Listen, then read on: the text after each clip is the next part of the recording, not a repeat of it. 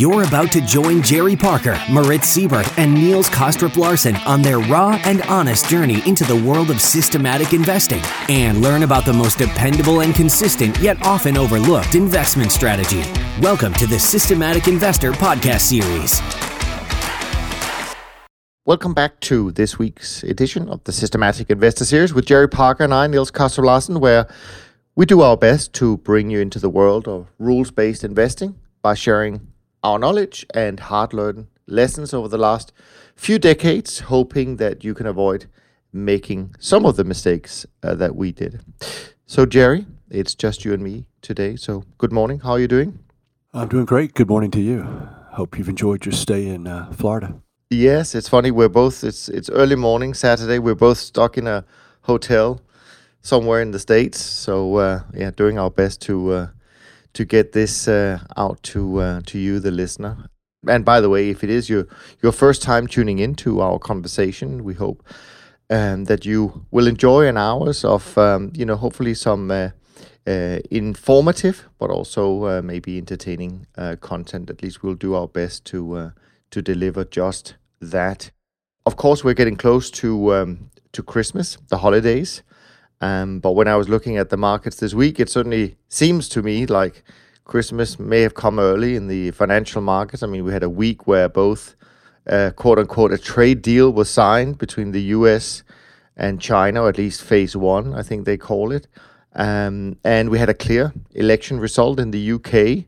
Uh, so, um, and then of course we have you know massive amounts of liquidity still being pumped into the system, uh, despite some really strong uh, U.S. unemployment figures from last week. Um, so of course markets reacted um, as as you would expect.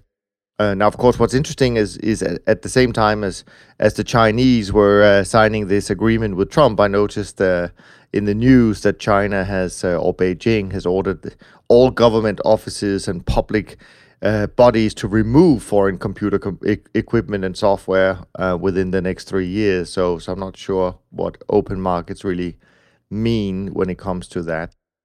I'm sure it's not surprising to uh, people listening to us today that uh, stocks dominated uh, really the the week in terms of returns. Although I would say it's interesting when I look at the kind of 40, 50 markets that uh, that I always kind of keep an eye on every week. I mean, most markets were up this week. There are very few markets that went down, and of course, the VIX was the pro, you know the the biggest drop this week. But most markets went up, pretty strong. Um, moves in some of the commodities. Um, from a performance point of view, on our side at least, uh, stocks were dominating. So that's where we made the money for the week. It was a, a decent week. But interestingly enough, although equities did really well, the biggest winners for us were the Mexican peso and soybean um, oil. So, um, yeah, uh, bonds, of course, um, in light of what happened, risk on means usually bonds sell off, which they did. And on our side, it was really the mostly the uh, Australian fixed income markets that did a little bit of damage, uh, as well as the UK gilts, but uh, not enough to spoil uh, a really good week. Um, and um, yeah, getting back to kind of flat line for the month, and um, and still a pretty good year for trend followers in general. So with that in mind, Jerry, um, always interested to hear how your week uh, went, and since there was so much activity in the equity markets, maybe you also had some more activity in the uh, in in your side of the portfolio that obviously trades single stocks.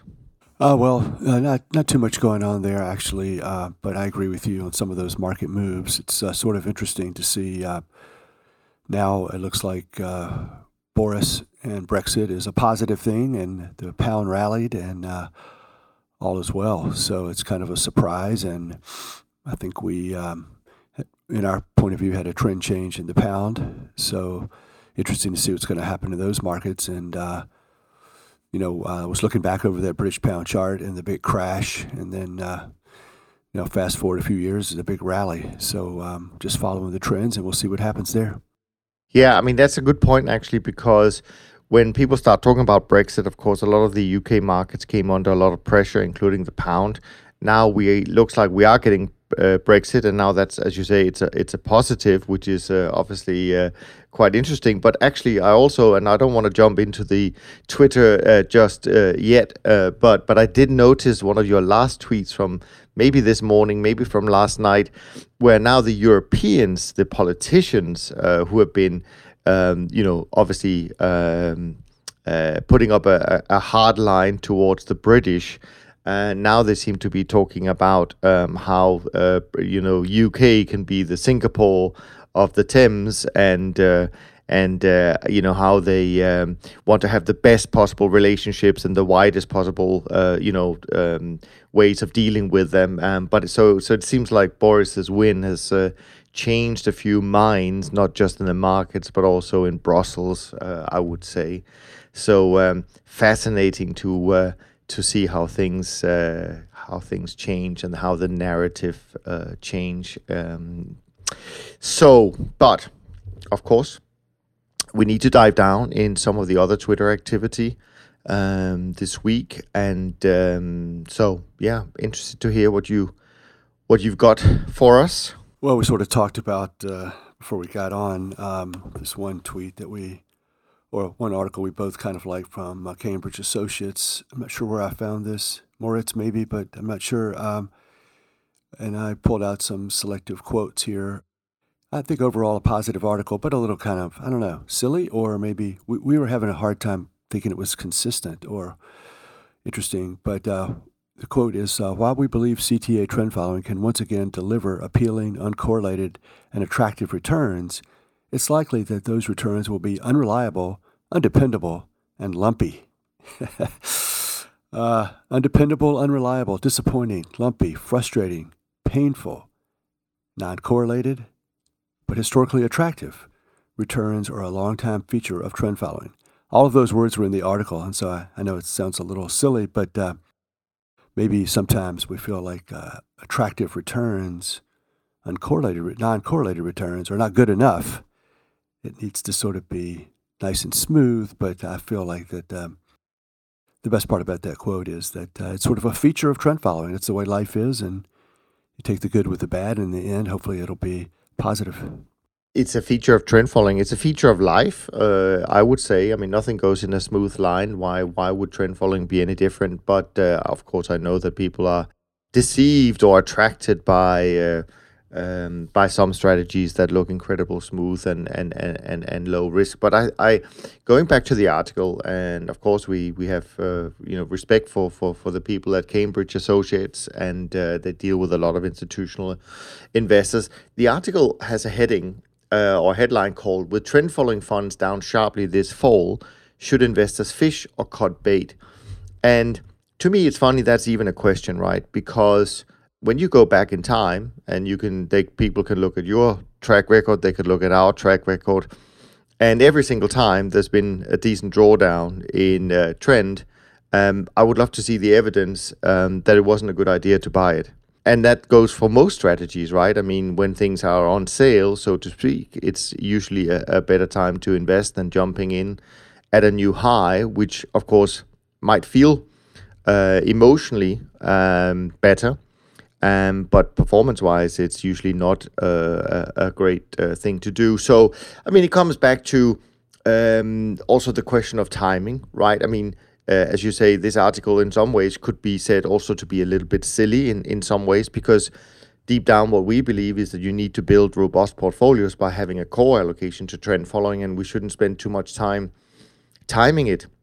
You know, the, the whole idea that we need to be judged and measured all the time when we're having, you know, possibly 20, 30, 40 years of investment horizon, when we really need the money, so to speak, to retire.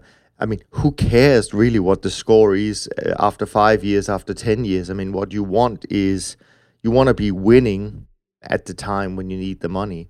You know, with all investments, they're unpredictable. And just because it, equities have had a great run for the last 10 years, uh, in my personal opinion, and we try and stay away from predicting anything. But in my personal opinion, it you know it doesn't set up the next decade that we're about to head into in a particularly good way when you've had such a strong run because history tells us that these things don't last. The, the, the only challenge is we don't really know how long to wait on until we see uh, a change in in the macro um, picture.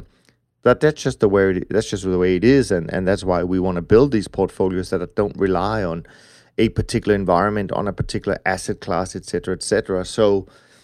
So I kind of, I mean, I, you know, I, I I commented on the article and said I think it makes some fair points, but but still, I think what it's missing is the patience. I think we as investors, we as people, we've lost the virtue of patience. Everything has to always perform and be better. And uh, I think if we take that attitude, especially with investing, where usually the less you do, the better you perform.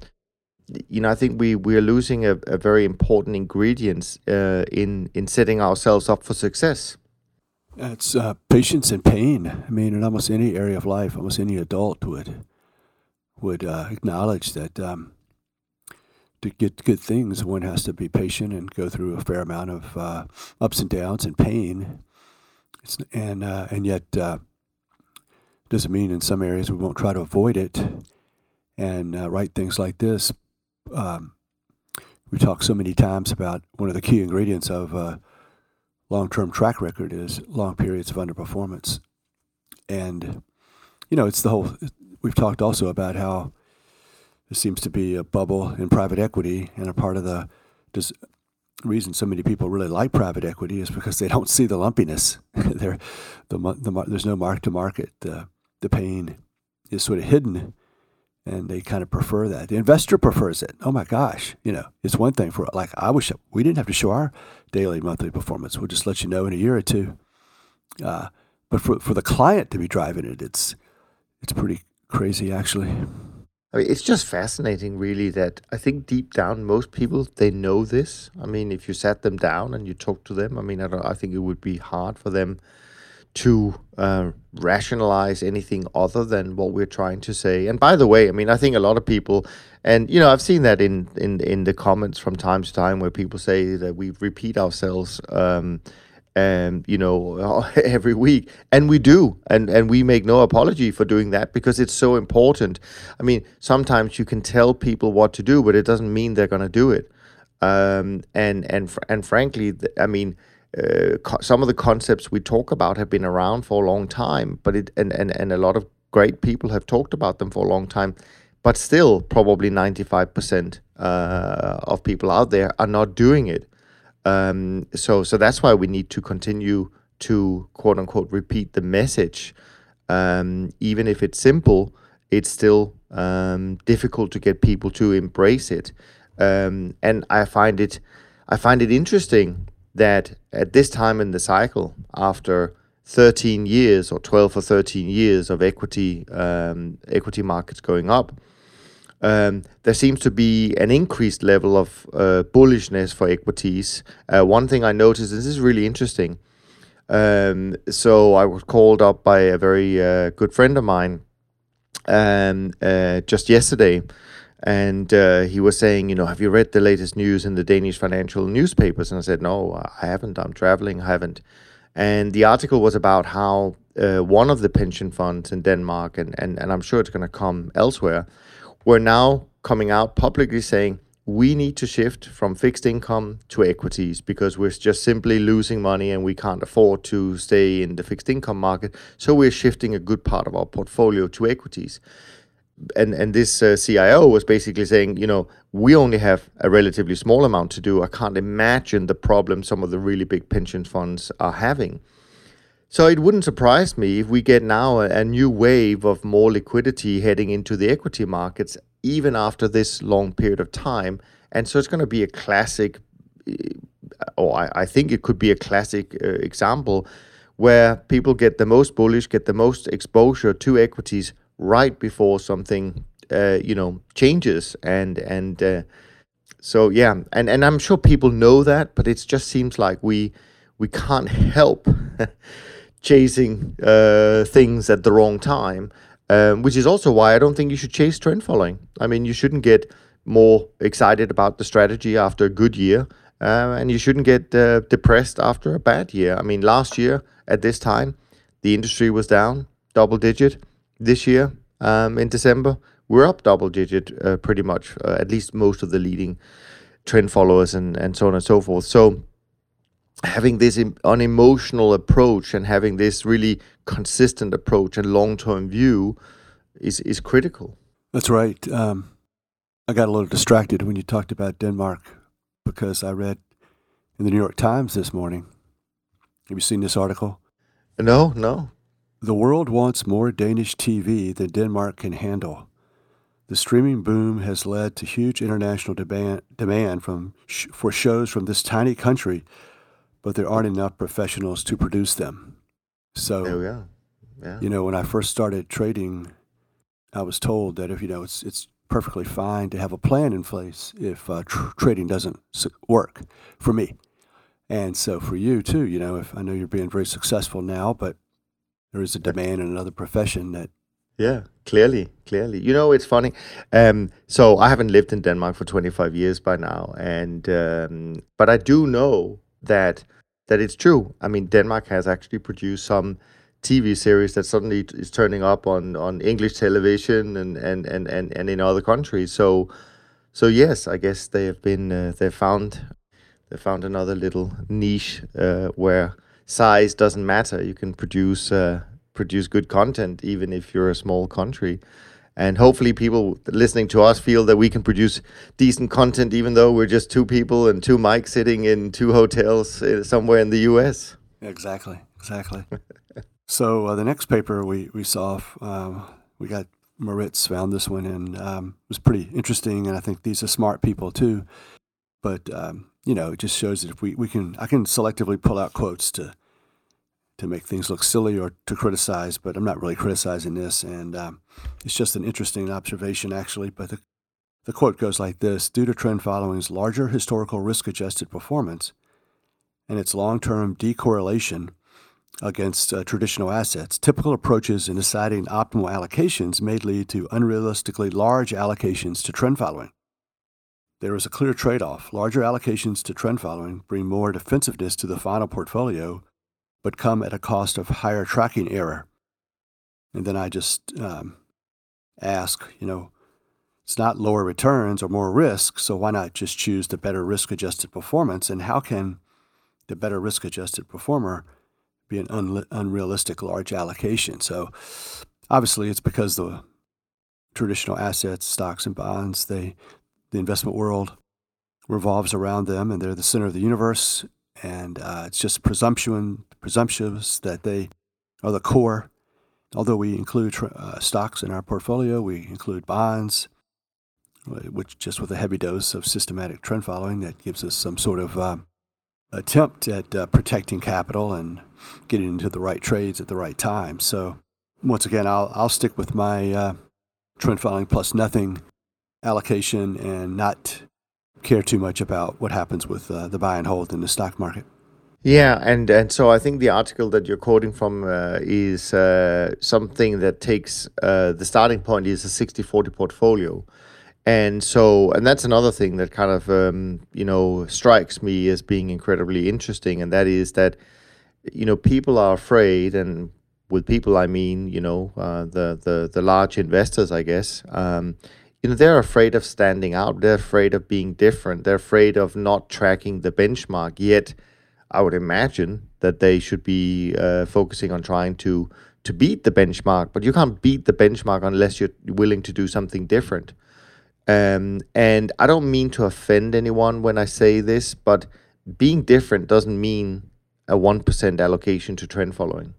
That's just not enough. Unfortunately the math doesn't work um, you know, and in in you know in, in in order to have success in investing, um, you need to you need to be brave enough to to stand out uh, and and have the courage to not do like everyone else. Um, you know, and, and, and I think that not not just in investing, but frankly in, in business in general, um, the people we can look back at who have been incredibly successful. Just think of Amazon and and Apple. Just take those two. Um, they did they didn't become successful from doing what everyone else was doing. That's for sure.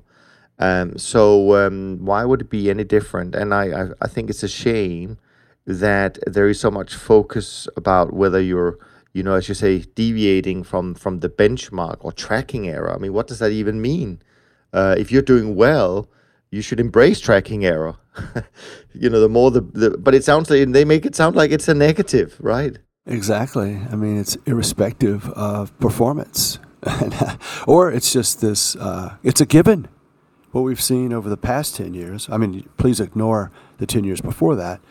But what we've seen over the past ten years, those returns are a given. That's a given. So almost by any measure, adding this silly alternatives, commodities and currencies, and the use of trend following is is to be suspect because it's going to deviate from our tried and true guaranteed I don't know, 8%, 9%, 10%, whatever their whatever starting date you use. Oh, but it does come with that nasty 50, 60% drawdown.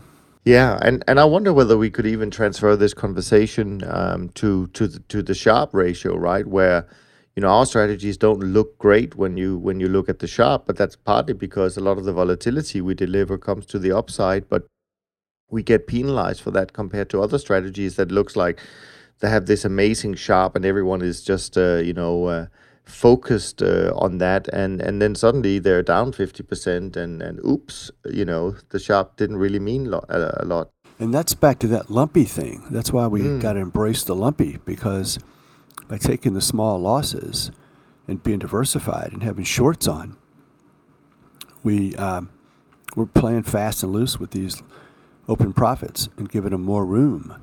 And they're up and they're down, and you know, coffee's up 200 on Friday, then it closes down 600. So the markets are all over the place. And but you know what? It's a profit, and we're going to let it run, and it's we're going to allow the lumpiness because that's what it takes to stay in a trend for a year or two and make uh, you know the outlier moves. So this is not a negative. It's a, it's it's the evidence of freedom that you have to do that when you have your risk management house in order by making sure those losses are small and your leverage is reasonable and your diversification is ever present. Know, I'm just just thinking. I mean, I don't know where to fit this into the conversation, but I was just thinking like bean oil and uh, some of these other markets that were looking at coffee, you know, things like that, British pound and crazy markets that are um, people don't have a tendency to have a lot of. These things are breaking out and making new highs, and maybe the start of something big, and uh, you're just not going to get that type of potential profit and diversification from something that's sort of stock centric. I mean, uh, that's a good point, and I, you know, I would encourage everyone to um, go back, find a chart of soybeans, and go back 30 years on soybeans, and you'll find that on a reasonably regular um, level, uh, soybean prices tend to drop about 50% every so often. But it also means that if it's dropped 50% in order to go back to a new high, it has to make 100%. These are trends, and you can see them. They're so easy to spot. And why wouldn't you have something in your portfolio, something in your arsenal that can um, participate uh, in these things? Um, I think another thing, uh, Jerry, is that you know, we focus a lot on outcome, right? I mean, we get measured every day, every month. We have to publish our returns every year, and and so on and so forth. There's a lot of focus on outcome.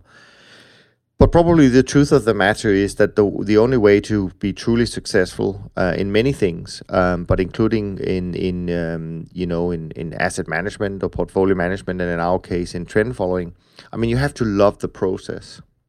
Um, because as you rightly say, I mean, we're taking inherently volatile markets, and so we accept the lumpiness, and we accept the fact that it can feel at times as a bit of a roller coaster uh, ride. Um, so unless you enjoy the process, unless you enjoy the longs and the shorts and, and the diversification and, and all the good stuff, um, you know, it will be uncomfortable. And I think, um, but I but I, I would just encourage uh, many more people to focus more on the process and falling in love with that. And as we talked about last uh, week, I think it was the difference between liking something and loving something. I mean, you love despite, and so you know, love the process despite the fact that it will be lumpy and it's not going to be in a straight line. But if you end up in a place, if you can get yourself to in a to a place like you, like me, and and and many of our peers, of course, where you truly love the process, um, it's going to feel so much better. And I think your outcome will then take care of itself, and it's going to be a lot better. Exactly. I think people get stuck in situations where they'd like to be able to focus on uh, things that they believe are more correct and more tr- true. Uh, yes, and controllable. I mean, we, we I think we, we often believe that we can control things that in reality we can't, and uh, and so embracing, you know, knowing what we don't know, as Larry Hite would say, uh, it's just so important. Uh, and I hope for the young generation. I mean, I hope we have lots of young listeners uh, every week and I just hope for for them that uh, that that's something they're going to take to heart because they can apply it in in everything they do and will be doing for the rest of their lives, and and patience. I mean, even if you spend five years, not necessarily end up doing what you will. You know what you um, will end up doing for the rest of your life. I mean, it's okay. I mean, spend five years doing finding your passion, finding what you truly believe in, and then spend the next fifty years doing that. I mean, um, you know, we need we need to have the long perspective on so many things in life. You know, the next article um, reminds me about our conversation about the British pound and uh, Brexit, and now it's great. You know, the UK is strong. Maybe it's too strong. the experts they spin and they spin back, and you can kind of get confused. And a good example of how we like to follow the price. So, two a couple years ago, we were short the pound. Oh, it's everything's going to hell. Now the pound's at new highs. It's maybe a trend reversal now, and now Brexit is only because Brexit is a sure thing. And a crazy person like Boris is now the prime minister. So, uh, so anyways, pay attention. I guess my point is let's pay attention to price, and it's uh, usually a better guide than uh, the fundamentals and the conventional wisdom. And the article from the New York Times this week, uh, entitled "How a Strong Job Market Has Proved the Experts Wrong," the American economy is capable of cranking at a higher level than conventional wisdom held as recently as a few years ago. The old view of its potential was an extremely costly mistake. Just what is possible just a few years ago is that there's a lot we don't know about the about what's possible and how strong the US economy can get. And so smart people and experts and paying attention to the buzz, sometimes it'll help you uh, cut short your profits.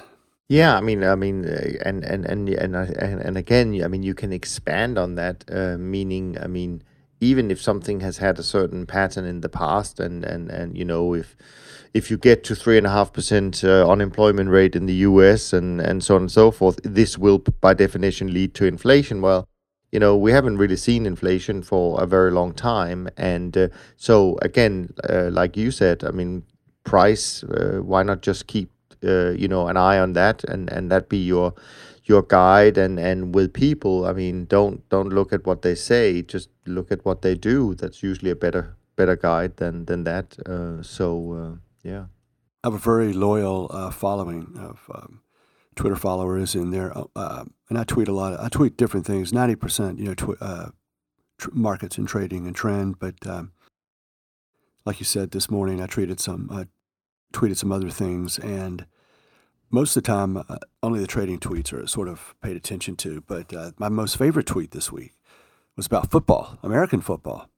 Oh, it was quite quite unusual, and uh, it talks about um, math taking over the NFL and models and systematic decisions taking over the NFL.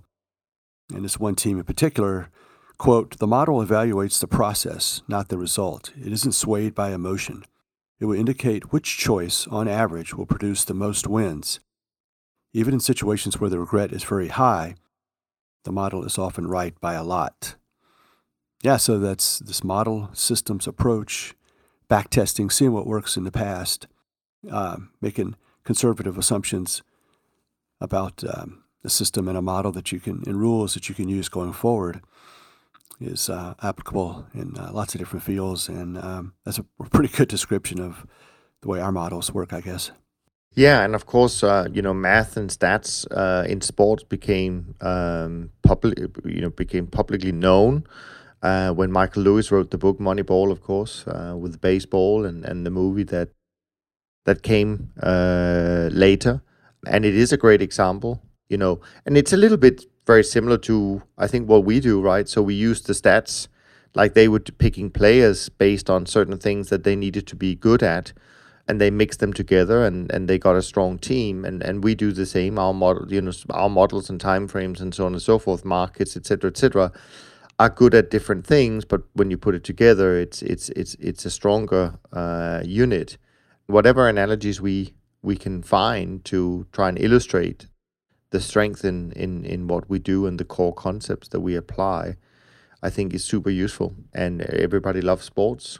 I know certainly in our office at the moment. I don't know if you do that uh, at Chesapeake, but there's a lot of fantasy football going on right now. I think we're heading into the last uh, couple of weeks of uh, games, so there's not that many teams left. Most people have been knocked out, but uh, maybe next year I should uh, enter the competition as the only European and apply some some math and some stats in my uh, in my choices.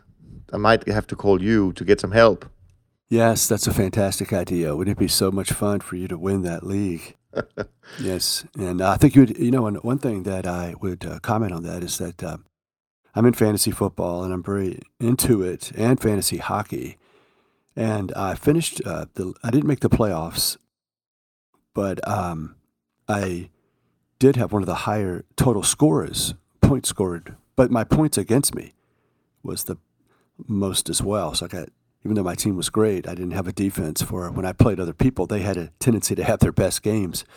Yeah. Uh, but in hockey, it's kind of funny because I feel like I have an edge in hockey because I don't know anything about hockey. Right. I don't know the players. Like I know I have my system and my spreadsheet for fantasy football, but then I do a little override. I've seen these people play. The numbers aren't perfect, but I think the numbers are more perfect. And I'm doing better in fantasy hockey because I just follow the numbers. I have no clue what most of these players are doing outside of Tampa. Uh, so, you know, just like the markets, you know, it's sort of better to not know what a soybean is and not focus on these issues or uh, try to ignore them and just uh, follow your rules. And so I think you, you could, um, I try to take over some of my uh, systematic rules based investing ideas into the fantasy world. It's really fun.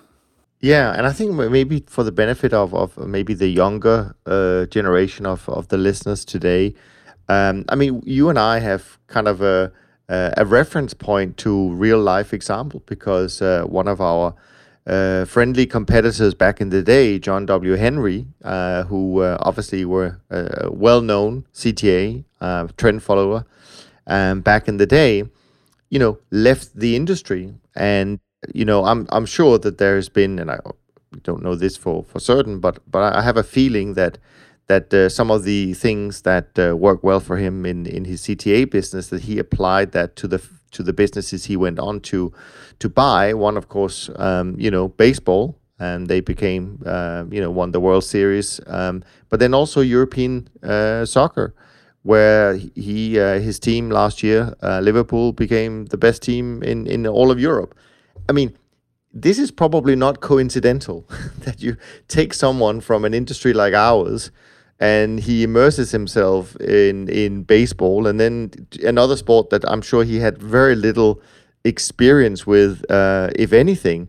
Yet he ends up producing two of the best teams in the world. I mean, go figure. And boy, I bet you there was such a struggle to bring that sort of world into the sports world where making decisions and choosing players is done it's such a different in such a different way historically that the there was probably a lot of uh, pretty difficult. Probably hasn't stopped yet either, where more inroads will be made to where there'll be more of a math game and less of uh, what we grew up with, I suppose. But you know, such is life. Yeah. But you know, another thing, just because we're just the two of us today, so we have a little bit more speaking time, I guess. You I, I've seen it in, in in another way as well. So so when I started the podcast, I had to learn a little bit more about um, you know social media and stuff like that. And when you look at the people who, for example, have become really popular and, and blown up on, on social media, etc., etc., and of course a lot of them do that through running ads of, of certain things. But I bet you when you look at these people, it's all about the math, right? They don't just run ads for the fun of it. I mean, they they they look at the numbers, they they tweak, they twist, they cut the, the ones that are not working, and they let the ones that are working run. That's not different from anything we do. So these core concepts, whether people like it or not, really are uh, they're they're life concept. They're skill sets that you can apply to so many things, whether it's sports, life, you know, etc., etc.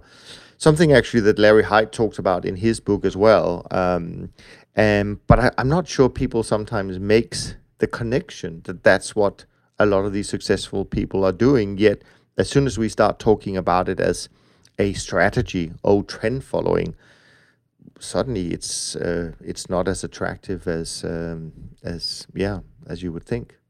Yeah, reminds me of my uh, Twitter tweet that I pinned to my uh, to my page that has gotten a lot of love, but I thought it kind of funny. Um, this comes from an article in hedgenordic.com, and uh, it was a roundtable discussion, and I think uh, some CTA friends at Aspect were on the panel, and I tweeted a lot of the uh, a lot of the ideas from from that uh, long article, and one of them was um, a quote from uh, I think an institutional person investor who said, We found that many of the diversified macro hedge fund strategies boil down to return streams that are captured in simple trend following strategy.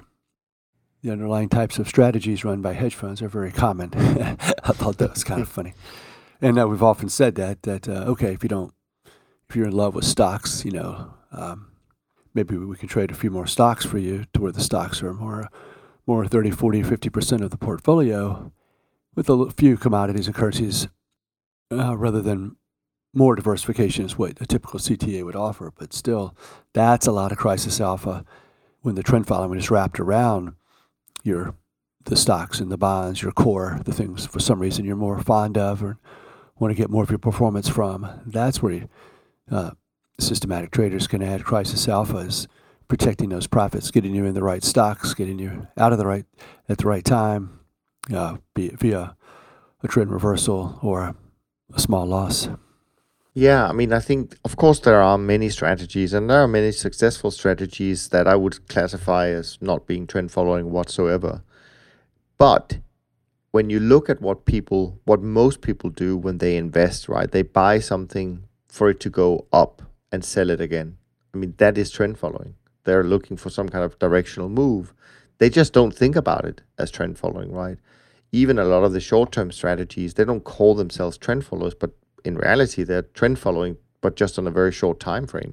So, so whatever we call it, directional strategies or trend following strategies, I mean, they certainly uh, play a big part of uh, many aspects of the types of investors that we come across.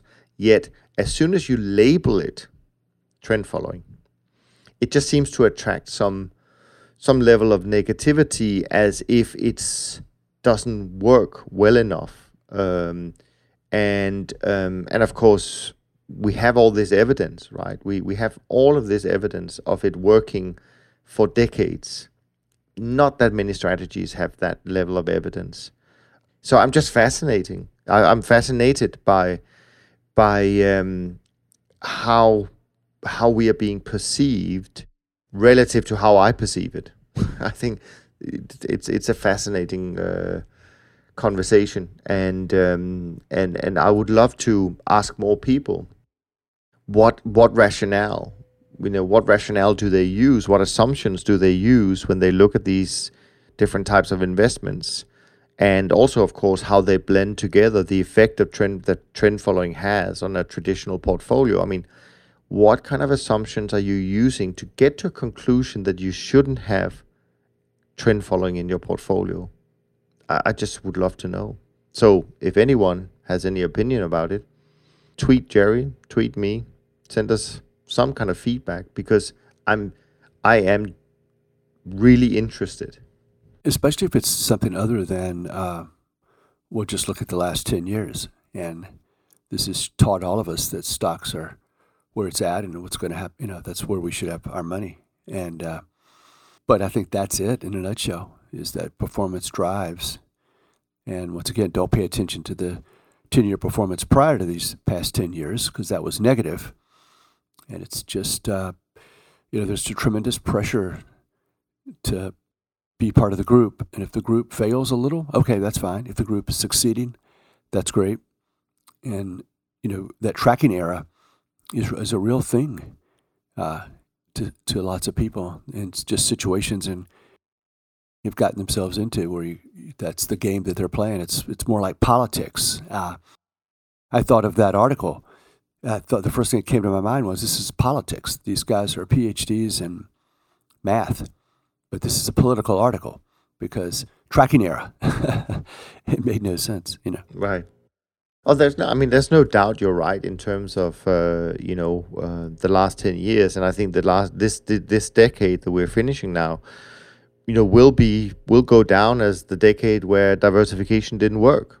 Um, and um, when you do when you do have diversification in your portfolio, certainly as a portfolio manager, I mean you often probably have to apologize uh, uh, in the eyes of the investor because you know why didn't you just have more money allocated to what worked? But of course, nobody has a crystal ball. We don't know this, and uh, and um, and of course you can just just look at people like Ray Dalio, whom I often refer to. I mean, he he would he would argue that the, the biggest secret to his success was the fact that he used diversification between uncorrelated assets because he realized early on in his career that when you blend them together, it allows you to take more risk for the uh, or, or, to make more money for the same amount of risk or to to to uh, have lower risk associated with the money you make. And and and so that's that's the, that was the secret.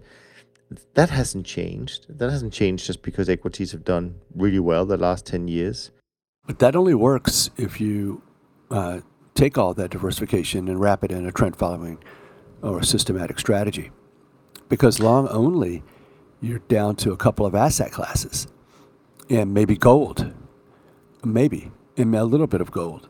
And it's if you just look back on history, bonds are positive and stocks are positive and gold.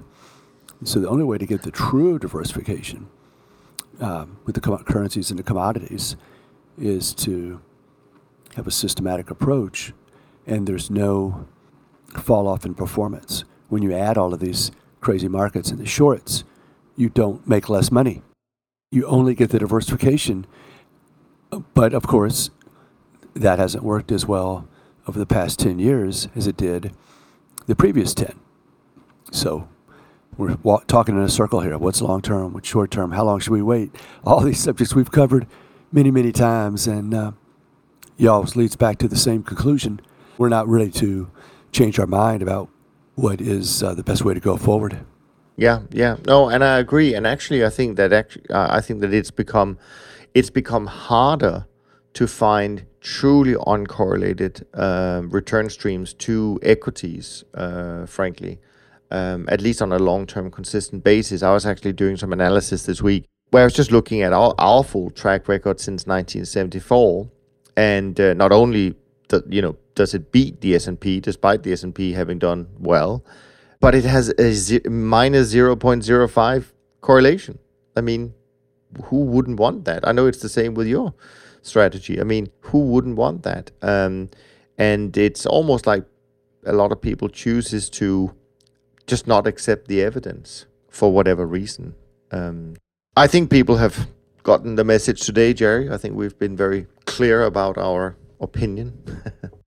yeah, another more kind of uh, trading trend centric topic that was in that article that I kind of enjoyed, and I recommend people read it. Was this concept of uh, diversification? I thought this was something that is, we've talked about uh, correlations, diversification a lot, and uh, how to put together a portfolio. And I've tr- I at least uh, I think we've tried to be humble on this subject and talk about how hard it is. But one of the uh, sentences I read, a couple sentences I read, I, I liked, um, kind of looks at it in kind of a really good way. The person says, We are focusing a lot more on drawdown correlations and making sure that you don't just have artificially low correlations. We have low correlations in periods that matter. And that is really the heart of the problem. Uh, I have a diversified portfolio of equities, but they're going to all go down a lot on the same day and same week when the, if the stocks crash. They have. They probably will. And maybe I'll be short some of them and long some of them and flat some of them. But, you know, the correlation numbers in the markets that we trade, they hide the fact that uh, we still have some sort of risk where they all can be highly correlated, especially in this sector. It's, just, it's, think it's an area that CTAs and people who are committed to a diversified systematic trading can do better because it seems like we have a lot more correlation sometimes than we end up having when it kind of matters. CTAs have had some bad months, and uh, this year, all in the bonds probably. Oh my gosh, you know, but they're kind of diversified and they look a little bit different until they don't. So I think it's it's it's just a, it's an area of research and improvement. I think that we can all continue to strive for because it is such a difficult thing to uh, to, to to understand.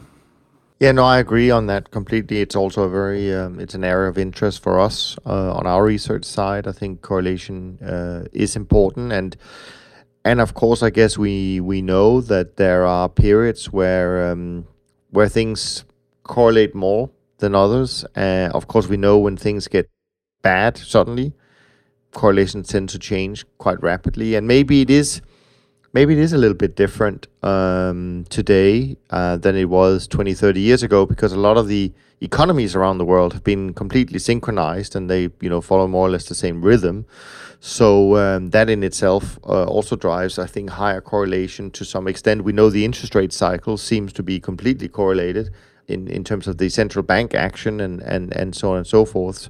But this is also why you know having managers who uh, include all the commodities who are not uh, sacrificing um, size uh, or sacrificing portfolio choices uh, for size, um, I think over time will be proven be proven that it pays off. And most importantly, I mean, we make these choices because we deeply, deeply care for the end investor.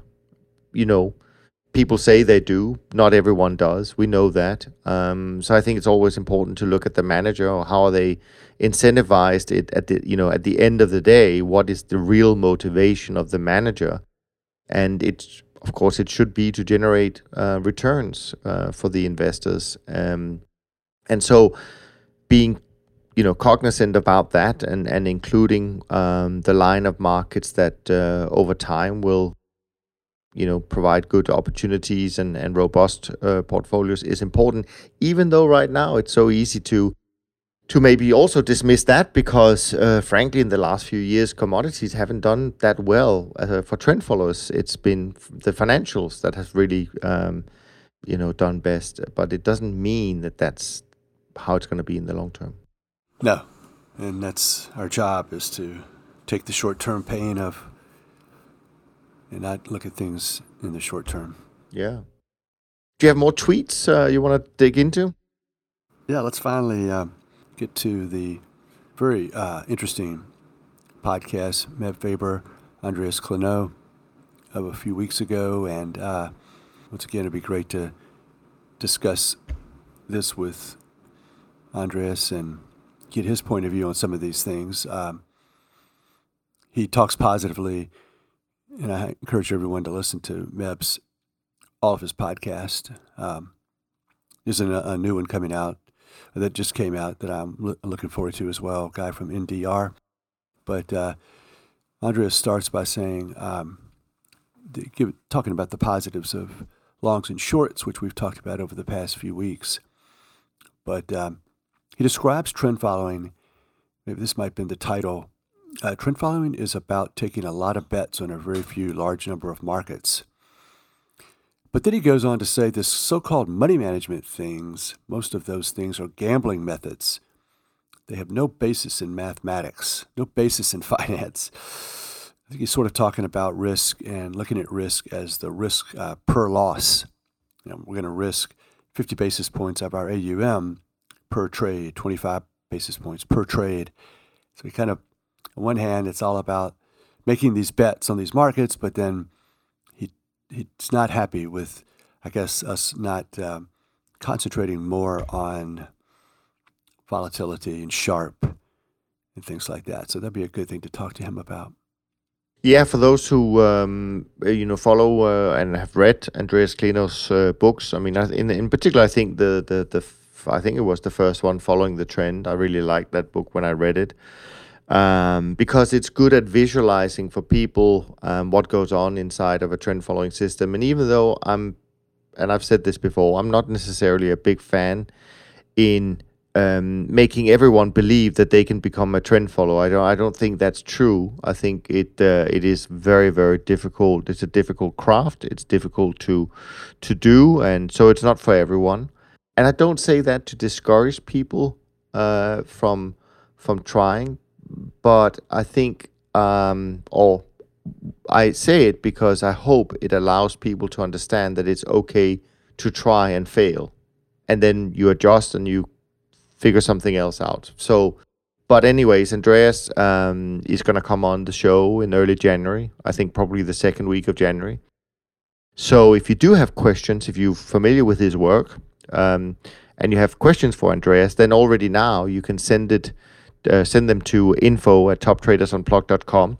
And if you could put in the subject line uh, question for Andreas, then um, it's easier for me to uh, to sort. And um, but of course, uh, questions uh, for us every week uh, are very welcome. Uh, and of course, same address info at toptradersunplugged.com. Jerry, we've got one question today um, that we can dig into. Yeah, let's do it. From Drew. Let's do it. All right. First of all, thanks, Drew, for sending it in, and thanks for your kind comments. We appreciate that. Uh, Drew goes on. My question is about how to deal with entries as they create a breakout of the historic look back period intraday, but then closes back below the breakout level. I know some of you only run your program on the close versus trading the exact breakout uh, moment intraday. I've seen at times a few days where we get an intraday high only to close below the breakout level, but the new intraday high creates a new breakout level and this can repeat for days, meaning you eventual eventual entry of a close above the look back period can be almost an ATR away from the original look back breakout point. Have you tested these different issues and what are your thoughts? Perhaps your look back only looks at close, or would you take the trade that creates the new intraday high while closing below the breakout level if you only trade at the close. And then he goes on. then he goes on. I know Jerry wants to say just test both. Um, you know. So, anyways, um, it's a good question, Drew. I think that's you know for those uh, of you who are into the um, building the programs, building the systems. Uh, I mean, yeah, I mean these things occur. You get you get a signal on the day, but frankly, you, I mean, the way I view it is you get stopped out on the same day and and and again, we don't use stops uh, at our shop, but uh, I have been involved with uh, lots of systems that do, and um, and it is a little bit of a point of a confusion. But the way I would think about it is, and and Jerry, you can correct me on this one, but I would think of it as if you get a breakout during the day. Um, to buy, you know, say gold at fifteen hundred, and you have a stop at fourteen hundred and fifty, and later in the day, it goes below fourteen fifty but then you just get stopped out and that's the loss. If it then breaks out tomorrow again and your you know your entry point happens to be exactly the same level, yeah, I mean that is the risk. I mean that you, you can have a number of of, of false uh, breakouts um, in close succession, and if you do see that repeat uh, often, maybe you need to review the method somehow. But I don't think you can avoid having these situations uh, on occasion. Um, that's just my initial gut feel, uh, Jerry. What do you think? Well, I think what I what he's saying here is some things I've run into before, and I think he has three different ideas. And I would just say to begin with, I think all three are created equal. They're about the same. Uh, so save your, I don't think you have to do the back test. If it closes above the highest high, that's fine. That's about the same thing as buying the breakout intraday.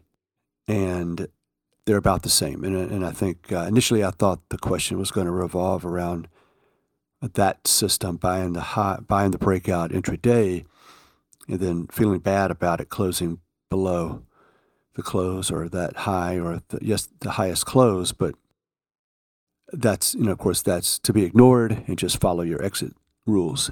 But I think the third thing he's talking about is something that I've done as well, which is it has to close above the highest high and then the highest the highest high the market keeps making a new highest high, but it doesn't close above it.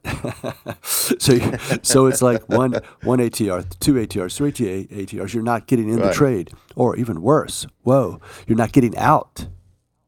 So I've, I've uh, just trust me, I've experienced this personally. So come up with uh, a little technique to where you don't have to keep doing that. Um, probably I would just choose one of the other, buy at the highest, buy if it closes above the highest close, or buy the breakouts intraday of the highest prices. I think those are two great solutions. And focusing on where it closes from where you bought it without it being triggering an exit is something you should not focus on. Cool. Great stuff. Well, I hope, Drew, that that was helpful. And as I said, we certainly appreciate your uh, question. Jerry, what um, do you have anything else you want to? I can. I'll I'll run through the numbers as I normally do. But is there anything before we get to that that you want to pick up on? Something that kind of come to your mind as we've been talking the first fifty-eight minutes today? Hmm. Not really, but if I think of something when you're done, I'll let you know. Okay. So these numbers are as of Thursday, so they include uh, some of the news we saw with the trade deal and, and Brexit. The BTOP50 index is down 1.05% in December so far, up 5.96 uh, for the year. The C, uh, the SocGen CT index down 1.04%, up 5.82 for the year. The SocGen Trend Index down 1.43%, up 8.26 for the year. The SocGen Short Term Traders Index down 0.74% for the month, up 2.64 for the year. And the Bridge Alternatives Index, the flat fee funds uh, index, down 2.07 for the month of December and up 7.33. Now, I had a little bit of uh, internet problems in our recording, so um, I'm going to wrap it up uh, now thanks so much for uh, for joining us this week.